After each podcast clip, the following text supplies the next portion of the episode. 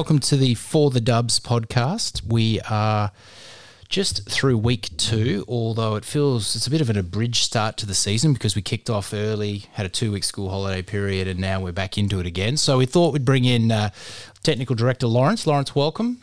Uh, we're going to go around the grounds a little bit. Uh, we had a full slate of fixtures, and um, I know you tra- traversed Western Australia a little bit uh, at an away game in the morning, and then spending the, the rest of the day at the Mac. What what was the general consensus? How did our teams go? How did they look?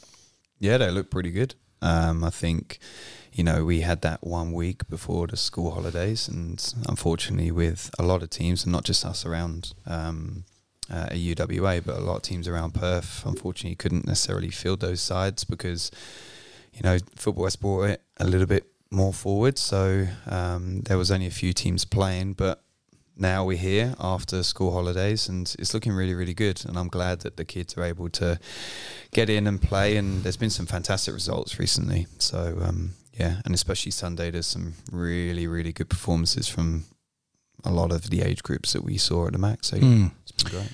So a couple of questions that i've got for you. So we've seen a couple of teams just absolutely smash their opponent, and we're talking, you know, in excess of ten goals, which is mm-hmm. it's nice to watch when you're on the delivery side of things. Not sure, so good when yeah. you're receiving that. When do you, or is there an ability to move teams up, move teams around? How does that typically work from a fixturing or a, a league structuring point of view?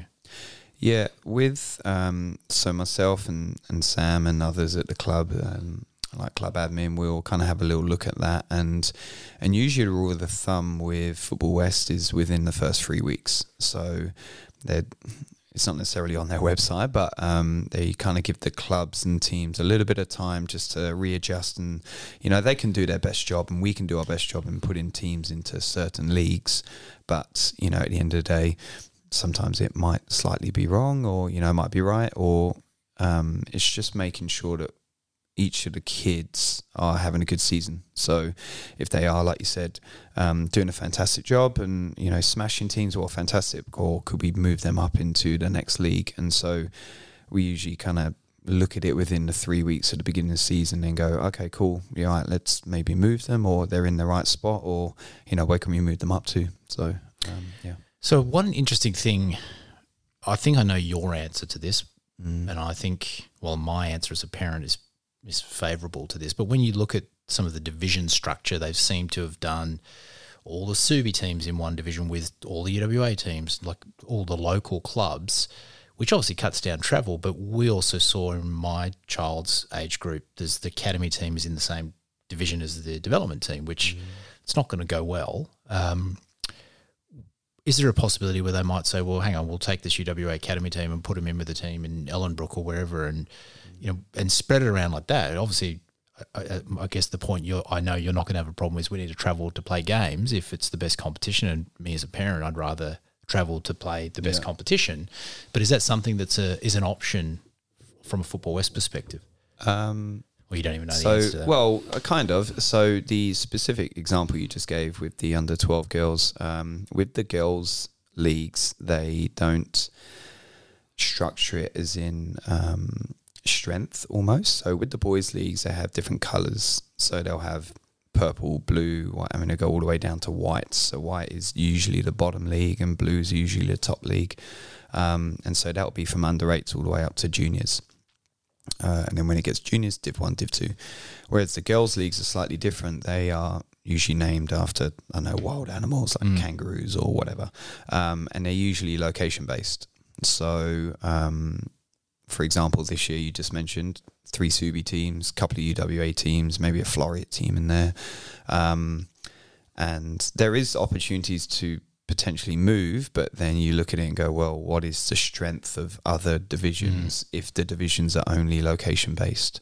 So we've been trying to push the last couple of years, especially with the under 12 league, um, more of a metro league um, which will be a stronger league. And, you know, I think it's for the best because this is their final year before they move into junior and, and competitive age groups. So this should kind of give that a little bit of an idea to Football West and going, oh, look, this team that's say come through UWA, they're doing really well. They've won the Metro League. Okay, there'll be a Division One team when they go into under 14. So um, that structure could be there a little bit more. I'm not quite sure why they haven't done that as of yet, but you know they probably had their reasons. Um, yes. So when you go into junior football, which is 14s for the For the girls, girls, yeah. what is it for 13 boys? for the boys. So is that then division structured? Yeah, so Right. that's technically as soon as you go 11 aside, it becomes competitive basically. So, And yeah. then, so that if you're rolling through your league early doors, they'll potentially move you up, or vice versa down if you're not doing so well, or you tend to be stuck in that division.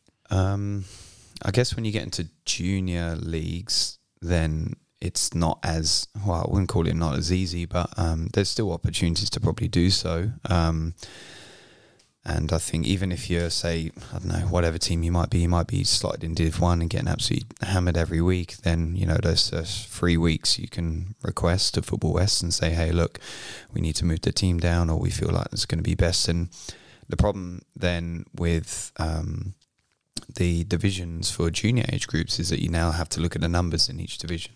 So that from a fixture point of view, and obviously there's a lot more kids that play in the team, and you know bigger fields, and you know not as many grounds have as many pitches. So that becomes a little bit more tighter there. So that's why they try and get it in early. Um, And is that club nominated divisions as well? what do you mean by that? As in, we look at our talent for an under 14 team and think we think that's a Division One team, or how does it end up in the. Yeah, I think um, usually Football West will go by what you've done last year and where you've been placed. So I mentioned before about the boys' leagues um, with the different colours. So, for example, if you are you've got a team in the 12s blue, which is the highest blue league, uh, boys' league, sorry, for 12s, um, and you win that comp, then okay, well, you're definitely going to be a Div 1 team because you are playing at the high, technically the highest level for 12s. Um, but, you know, if you're in the white division, say, for example, for the 12s, then okay, you're probably going to go Div 4 or whatever the bottom league is for there. And look, sometimes you might get new players in and stuff, and it's just up to the experienced people at each club to, you know, look at it and go, well, you know, they're probably this colour division or they're, they're in playing in Div 2 because we feel like they've got a lot more players that are better. So, Mm. yeah. What I want to sort of cover off with you is from a coaching perspective at this stage in the season. So preseason started effectively February. Um, season's now, let's say, two weeks old. What does a coach, and obviously this varies across ages, so it might be interesting to sort of chunk it into age groups, but typically what a coach is focusing on at this time of the season? Well, yeah, like you said, it's week two of the season, so they've had a bit of preseason. So we know there's been four to six weeks of training before the season starts. So a lot of structural stuff will come into place before that happens. Um, the it's actually quite interesting. These after I'd say usually two three weeks of the season, you get a real idea of what players are like in games because you can play training matches and you can play against other teams in your club or maybe even friendly matches. But when you get into the competitive t- uh, sorry, competitive matches against other squads from different clubs, you'll really see um, how a player deals with that. So whether it be from a technical point of view, tactical point of view, you know, composure, um, and then you can make note. I, I tend to make notes on players as, as the game goes on, and um, and kind of build up a bit of a, an idea of where they're at, and so that kind of makes it a bit easier for us to then specify training a little bit more. So if I can see that, ah, there are five players in my team out of the twelve that their first touch isn't quite there at the moment. So okay, cool. Well, we're gonna put put some drills on, work on first touch a little bit more. So um, you know what we do at UWA as well, with especially with the academy team, is we work. Um, in the first week, we do our player testing, so that gives us an opportunity to look at each and every player and how they are in each skill, basically. So there's, there's uh, I think it was ten different areas that we look at, um, and we grade them. And then that gives us a basis to go okay cool. They're working from here. We can now make those training sessions a lot more specified as well Okay, well, this is interesting. Let's get into the nitty gritty of this player testing sort of thing. So that's already happened for most of the players in the academy. yeah so we want the coaches to do it in like week one or two obviously it depends on Okay, availability And what stuff. things do you grade on?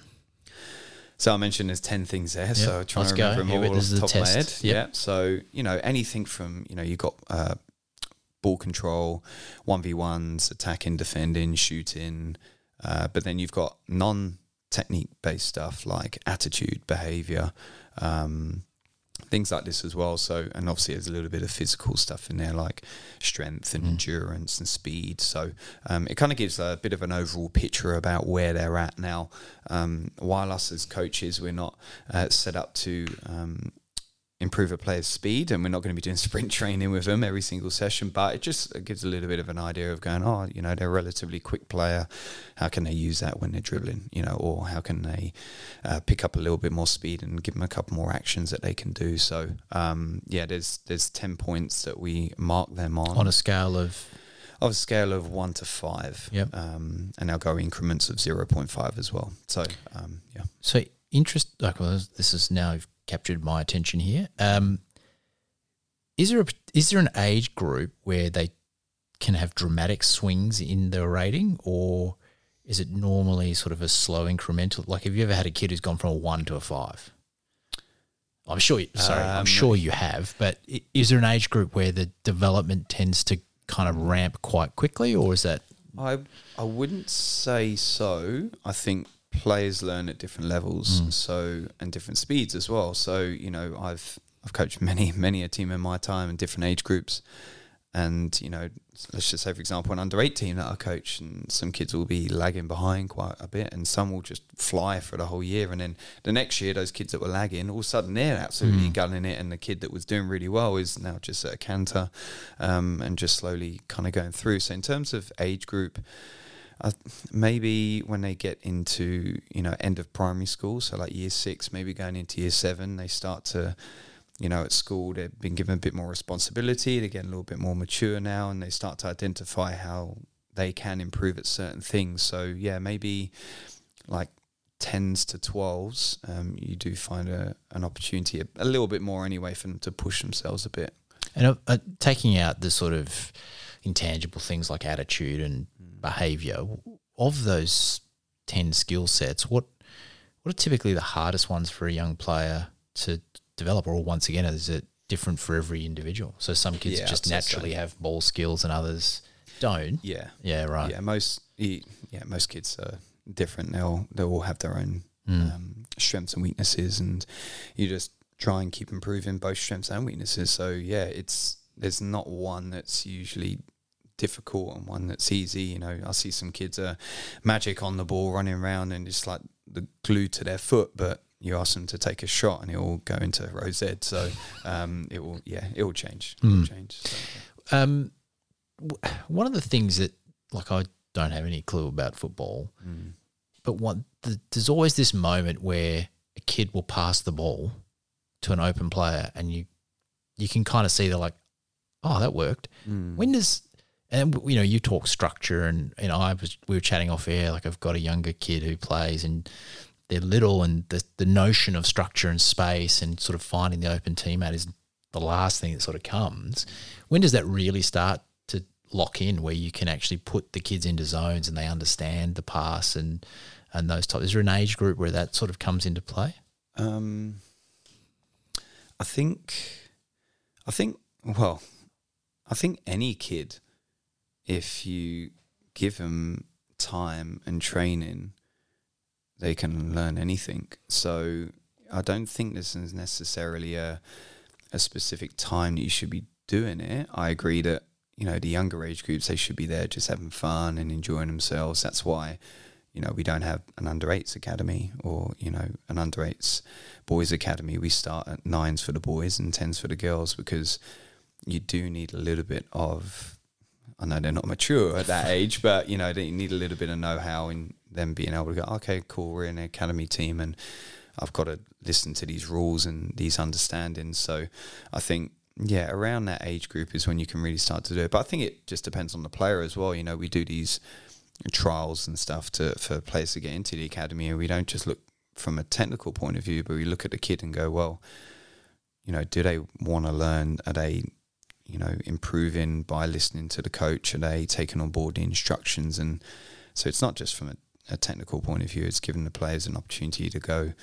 You know, I'm I'm I'm good enough, but at the same time, I'm I'm willing to improve mm. and, and that as well. So yeah, it's it's a bit of a tough one. And typically, when would you discuss these ratings with the kid or the parent, or probably the parent and with the junior players? When does that conversation take place? That yeah. So with the kids, not so much. Sorry, with the players, not so much because it's it's used as a coaching tool. So you know, I'm not going to go up to a player and be like, "Oh, by the way, you scored a one on your dribbling, Loser. Like, yeah, like absolutely distraught for a couple of weeks. So um, you know, it's it's more from a coaching tool. So it's just looking at it and going right. I've got this set of data, which is gold because I've basically on this set of data been told, right, this player needs to work on that, that player works on this, and this player doesn't need to necessarily work on that that much.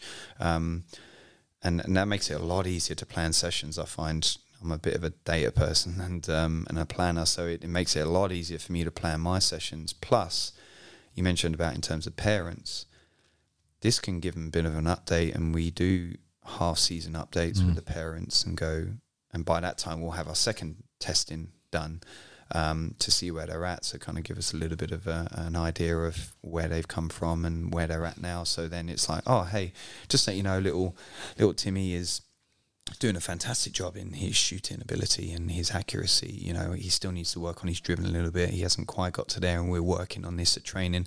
And the reason why we do that is not only to give the parents that update because, of course, they are having a kid there and they want to know that their kid's doing well, but you know, they might now remember that and then in the back garden oh yeah come let's uh, let's go and do a little bit of a Mm. dribbling out on the oh why's that oh no we're just going to do that you know so it's a, sneaky extra little bit of coaching from our side of Mm. view but yeah you know Okay, as the data head, have you ever aggregated all of this data mm. and determined what is the biggest skill deficiency across the club? Oh, well, we don't have that data quite yet. So um, I'd like to have a look at that after the second um, player testing. Obviously, the first one, you know, it's something, a lot of these players, this is something new that they're Mm. doing. So you can't necessarily, you know, you can base an individual skill of how they're doing. They might be nervous. it might be, you know, new team is starting early on in the season. So yeah, once once that second one comes out, we'll get a better idea of where we're at. But I hope there's not a um, an actual skill that the whole club is going crazy on because then we'll just do one giant session for all age groups on the shooting or whatever it is. So we got a little bit of nerd alert here. Mm. Um,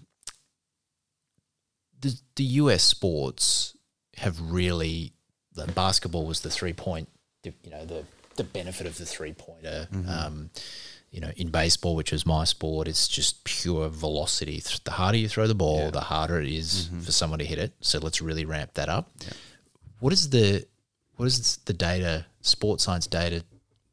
Where has that led soccer, and what is the thing that was an inefficiency? I'm, I'm just putting you on the spot here, but I'm no, actually that's fine. fascinated. You know, is there data science or is there inefficiencies in football, soccer that I'm completely unaware of because I don't follow the game as much as you do? That Mm. we might be able to get find a competitive advantage or focus on from a skills perspective. is that that sports science really come into play in the football arena? Yeah, I think.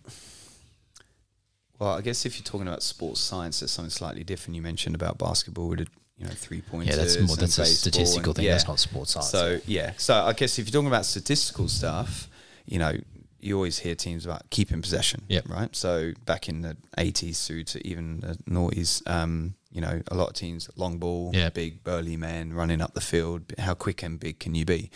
Nowadays, everyone wants to pass the ball, you know, play, play it out from the back, and which obviously from the goalkeeper to the defenders, and then work your way out through the field. So a lot of teams, and you'll find that in our academy teams that we we ask well we teach the kids to play out from the back and keep possession of the ball and and in essence if you don't have the ball you can't score right? So by keeping possession of the ball and trying to work an area to score that's you're going to be your best bet. From a sports science point of view um, I think you know a lot well now we start to speak more about junior and senior sides because um, you're looking more of well, if you see the Premier League teams, there, these are finely tuned athletes now, not back in the days of Gazza sinking Cigarette at pints halftime. Yeah, exactly. Gattuso um, popping out cigs at half time. So, um, you know, these are finely tuned athletes now. So, you know, everything from nutrition to you know uh, stretching and all of this stuff. So how does that kind of work in with our club, a community club, and you know even with the state league teams and the junior sides? Well, you know we look at that and we say to our coaches, hey, look, these are some of the things you should be um, interested in for your teams because at the end of the day it's only going to benefit you as a, as a team so you know we talk about stuff like we offer nutrition um, seminars to the mm. academy teams, juniors and seniors as well, plus our senior men's and women's teams, um, psychology stuff, um, and health and well-being stuff. So I think from a sports science point of view, those three things are really key because that will, in a sense, is fueling your body, right? So you can be the best player you can be, and then every all the stuff that you do on the field, that's only going to be heightened mm. if you can take care of yourself off the field as well. I just want to go back to um, you know those sort of briefing sessions for parents and the role of a parent mm. developing junior athletes. What is the role of the parent, and as a coach, what do you want parents to do, and what do you want parents not to do? Mm. Yeah, this is quite a mm-hmm. an interesting topic. I'll just throw a grenade yeah. at you. Yeah, exactly. It's all right. Um, but you know, I've over my time, I've I've dealt with many parents and quiet to very vocal, you know. So um, I think, as you well mentioned, parents want to be involved with their kids, right? They want to encourage them, they want them to do well. Um, and whether or not they know about football, um, they might happen to say a couple of things to, you know, encourage that kid to do something, whether it be, oh, shoot, or go and get the ball, or whatever that might be. But unfortunately, that sometimes can be quite detrimental to what the kid is actually being asked to do by the coach or their teammates, even. Um, now, the teams that I usually coach, I make sure, or I have the parents basically in the nicest way possible, not say anything, um, apart from encouraging, cheering, clapping, um, saying well done, stuff like this. But any type of, you know, you know, I guess you can call it support from a parent's um, point of view in terms of telling them what to do. Um, I don't really like that because I've explained to the kids, and we've worked on this in training as well, um, how we communicate with each other as players. So, how they communicate between each other and what they have to listen to from myself as a coach as well. So, if you now have a third party coming in and giving completely different instructions um, to what the coach has been working on with you at training, what you've been doing for the whole season, and and what the players usually communicate between themselves, then kids will start to get a bit confused, and of course, kids will listen to their parents, right? Mm. So that's the uh, that's the tough thing as well. So, you know, and I love the the enthusiasm of some parents. You know, it's fantastic. I know a lot of parents watch football on TV and um, might even have a bit of experience themselves in um, you know playing and maybe even a little bit of coaching. A few percentage of parents might have that, but I think when you when you get into coaching, you realize that if you've got two people saying two different things, then all of a sudden kids start getting confused, and, and that's just a um, a one way ticket. So, as a coach, if you've got a parent sort of offering more than encouragement, offering mm. Instruction, will you go and speak to them during the game, or is it mm. case? Oh, I've case? done that many times. Yeah, right. Yeah, and it's not from a bad place. Some some don't take it well, of course, because it feel they probably feel like being told off here. Yeah, yeah, which you know we're not trying to do that. We're just trying to make sure that the kids are, you know, concentrating, having the best time that they can. So, as I mentioned before, listening to two people is not going to work, and mm. and sometimes, a lot of times, actually, the kids will listen to their parents instead of the coaches, and then they wonder why things aren't going well. Well, mm. it's because the coach who is more than likely qualified is trying to t- tell your child one thing and you're trying to tell them something different. So I just usually go with you've put them into a sport, you know that there's a coach there, leave them be, let them get on with it. And then if you want to have a chat with them at home, have a chat with them at home. Mm. It's fine. So. You m- made an interesting point that I just wanted to touch on. You, you said something along the lines of, I want the players to know what they're what they're listening for from me. Mm-hmm. So, if you do you instruct your teams? Is there is there particular things you are guiding them on during the game that you ask them to listen for? Mm. It's more of keywords. Yep. So I will, and it's not necessarily something at training that I'll say, oh, hey, um, by the way, these are the keywords that I'll be using. It's something as a coach, and obviously I've built up the experience of doing this in many years, but um, cons- I feel like using same keywords at training consistently will get into their head. And if I can try and pair that with an action um, at trainings, and then all of a sudden we get into a game and they just hear that keyword, it's just their body function to go, oh, I need to do this now, or I need to do that now. Mm. So you know, anything could be. You know, for example, you might have heard a few times in your girls' team where um, you might have heard switch, and obviously we all know what that means, right? Is one uh, getting the ball from one side of the field to the other, but that one simple word is not only for the player with the ball to understand where it needs to go, but all of a sudden every other player on the team goes, okay, I need to Mm. move into a certain position to then move to now try and let that happen. But if you have a parent on the side where the player should be maybe taking on one one v one and trying to score, and all of a sudden they hear switch, well, guess what? You've now just moved ten players into different positions where they should be trying to do something else. So that that becomes the problem. So those keywords um, from myself or from any other coach is just a little bit of an instruction because look, we're not playing PlayStation, right? We're not sitting there trying to control the players. But if you can just give out those keywords, it, the girls or the boys will start to understand what they need to do. It's also, I think, as well, like as a as a coach, you sort of you the girls can get, oh, sorry, the players can get caught up in the game at the moment, mm. and it's always interesting. You're, you alluded to the last time we did a podcast, you don't you aren't playing for sheep stations at this age, these age groups, so you're sort of a little bit removed and can sort of see how the structure may be breaking down. It's that kind of puppet mastery of come on, just mm. pull back into these positions that that's the guidance they probably need rather than you screaming at them shoot and stuff like that, which I'm actually pretty good at because I just shoot anytime someone touches the ball. But um, yeah, I think that's the really interesting piece. Is there's you know when you've I, th- I think you and I have covered this before, but it's and it was down to your ability not to shout during a game, but. Most kids don't recall anything that comes from the sidelines. They're so caught up in the game, and yeah, exactly. um, so yeah, if it's sort of limited to keywords, it's going to be a hell of a lot easier for them to pick it up than a long-winded instruction. And and sometimes like you obviously mentioned about long-winded instructions and sometimes i will talk to players personally. I will talk to players and and at a junior oh, sorry at a mini roo age group which is obviously 12 under um, sometimes i'll pull that kid to the side and the game is still going on I don't care what's going on. It's just okay. Like, hey, why don't you try and do this? Next time that happens, see if you can try and sort something, or give them a question right there and then.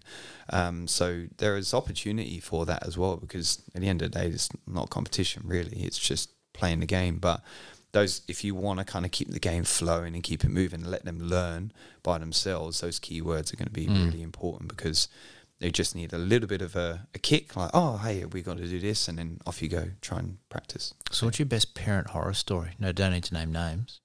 Ooh. are you're thinking, this is the best one. Oh, I've seen plenty. Well, here, America, England, I've seen plenty of parents run onto the pitch and just drag their kid off because the kid is not listening to them and listening to me um, in the middle of a game. It's been quite embarrassing for them and for others as well. Um, there was that horror story from a tournament where a guy ran onto the pitch, threw a punch at a 12 year old kid, oh yeah. missed the kid, and hit his own kid. Oh wow. Yeah, that was Okay. that's where I thought it was alcohol, one. Yeah. alcohol got banned from the, from the yeah, tournament. I've seen. Look, there's unfortunately some people get too wrapped up in it and feel like it's the World Cup final when it really, really isn't. But you know, there are different types of people on this planet, and you just have to manage them, right? And they wonder why kids stop playing sport. Mm, exactly. Well, I guess if you can see your dad sprinting onto the field to try and deck a twelve-year-old, you probably don't want to be involved in that sport anymore and see that again, right? So- Absolutely. Um, we're pretty close to our time limit. Um, we've got a parent information night coming up with one of our um, major sponsors, Mm, Womb. that's right, yeah. Have you got any sort of insight as to what that looks like? I know they're obviously a female health specialist. So, um, what, what's the benefit of parents coming along to that?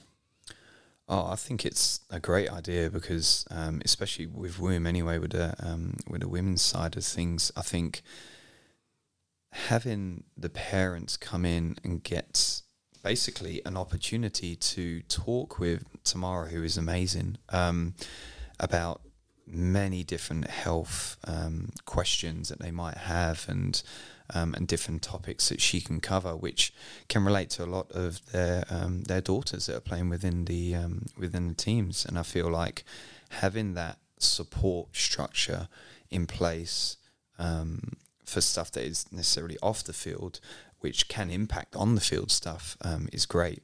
I think that we I don't think we've had something like that before. To be No, honest, no, and I think one of the yeah. in her practice, she's got a psychologist, a physiotherapist, and I think we're going to do a session with a nutritionalist. yeah, they got that as well. But he's going to come in and actually show parents and kids how to prepare meals and, Yeah, and do it on the spot, which would be pretty cool. So which we spoke about the sports science stuff earlier, right? Mm. So all of a sudden now we're starting to offer that out, and we can do as much as we can on the field, but these partners that we have like Womb and Mm. others as well, if they can come in and, and start to support that other side, which we call off the field stuff, like you just mentioned, the sports science stuff, then it's just going to benefit everyone, right? Well, appreciate your time and thanks for stopping by again. And um, we'll make this a regular thing. Um, ideally, uh, we'll have some coaches from other teams come in and talk about their structures, their teams, and their results. So, um, really trying to knit the whole thing together, and hopefully, we'll see the um, the fruit of our uh, of, of our hard work. So, uh, thanks very much, Lawrence. Really appreciate your time.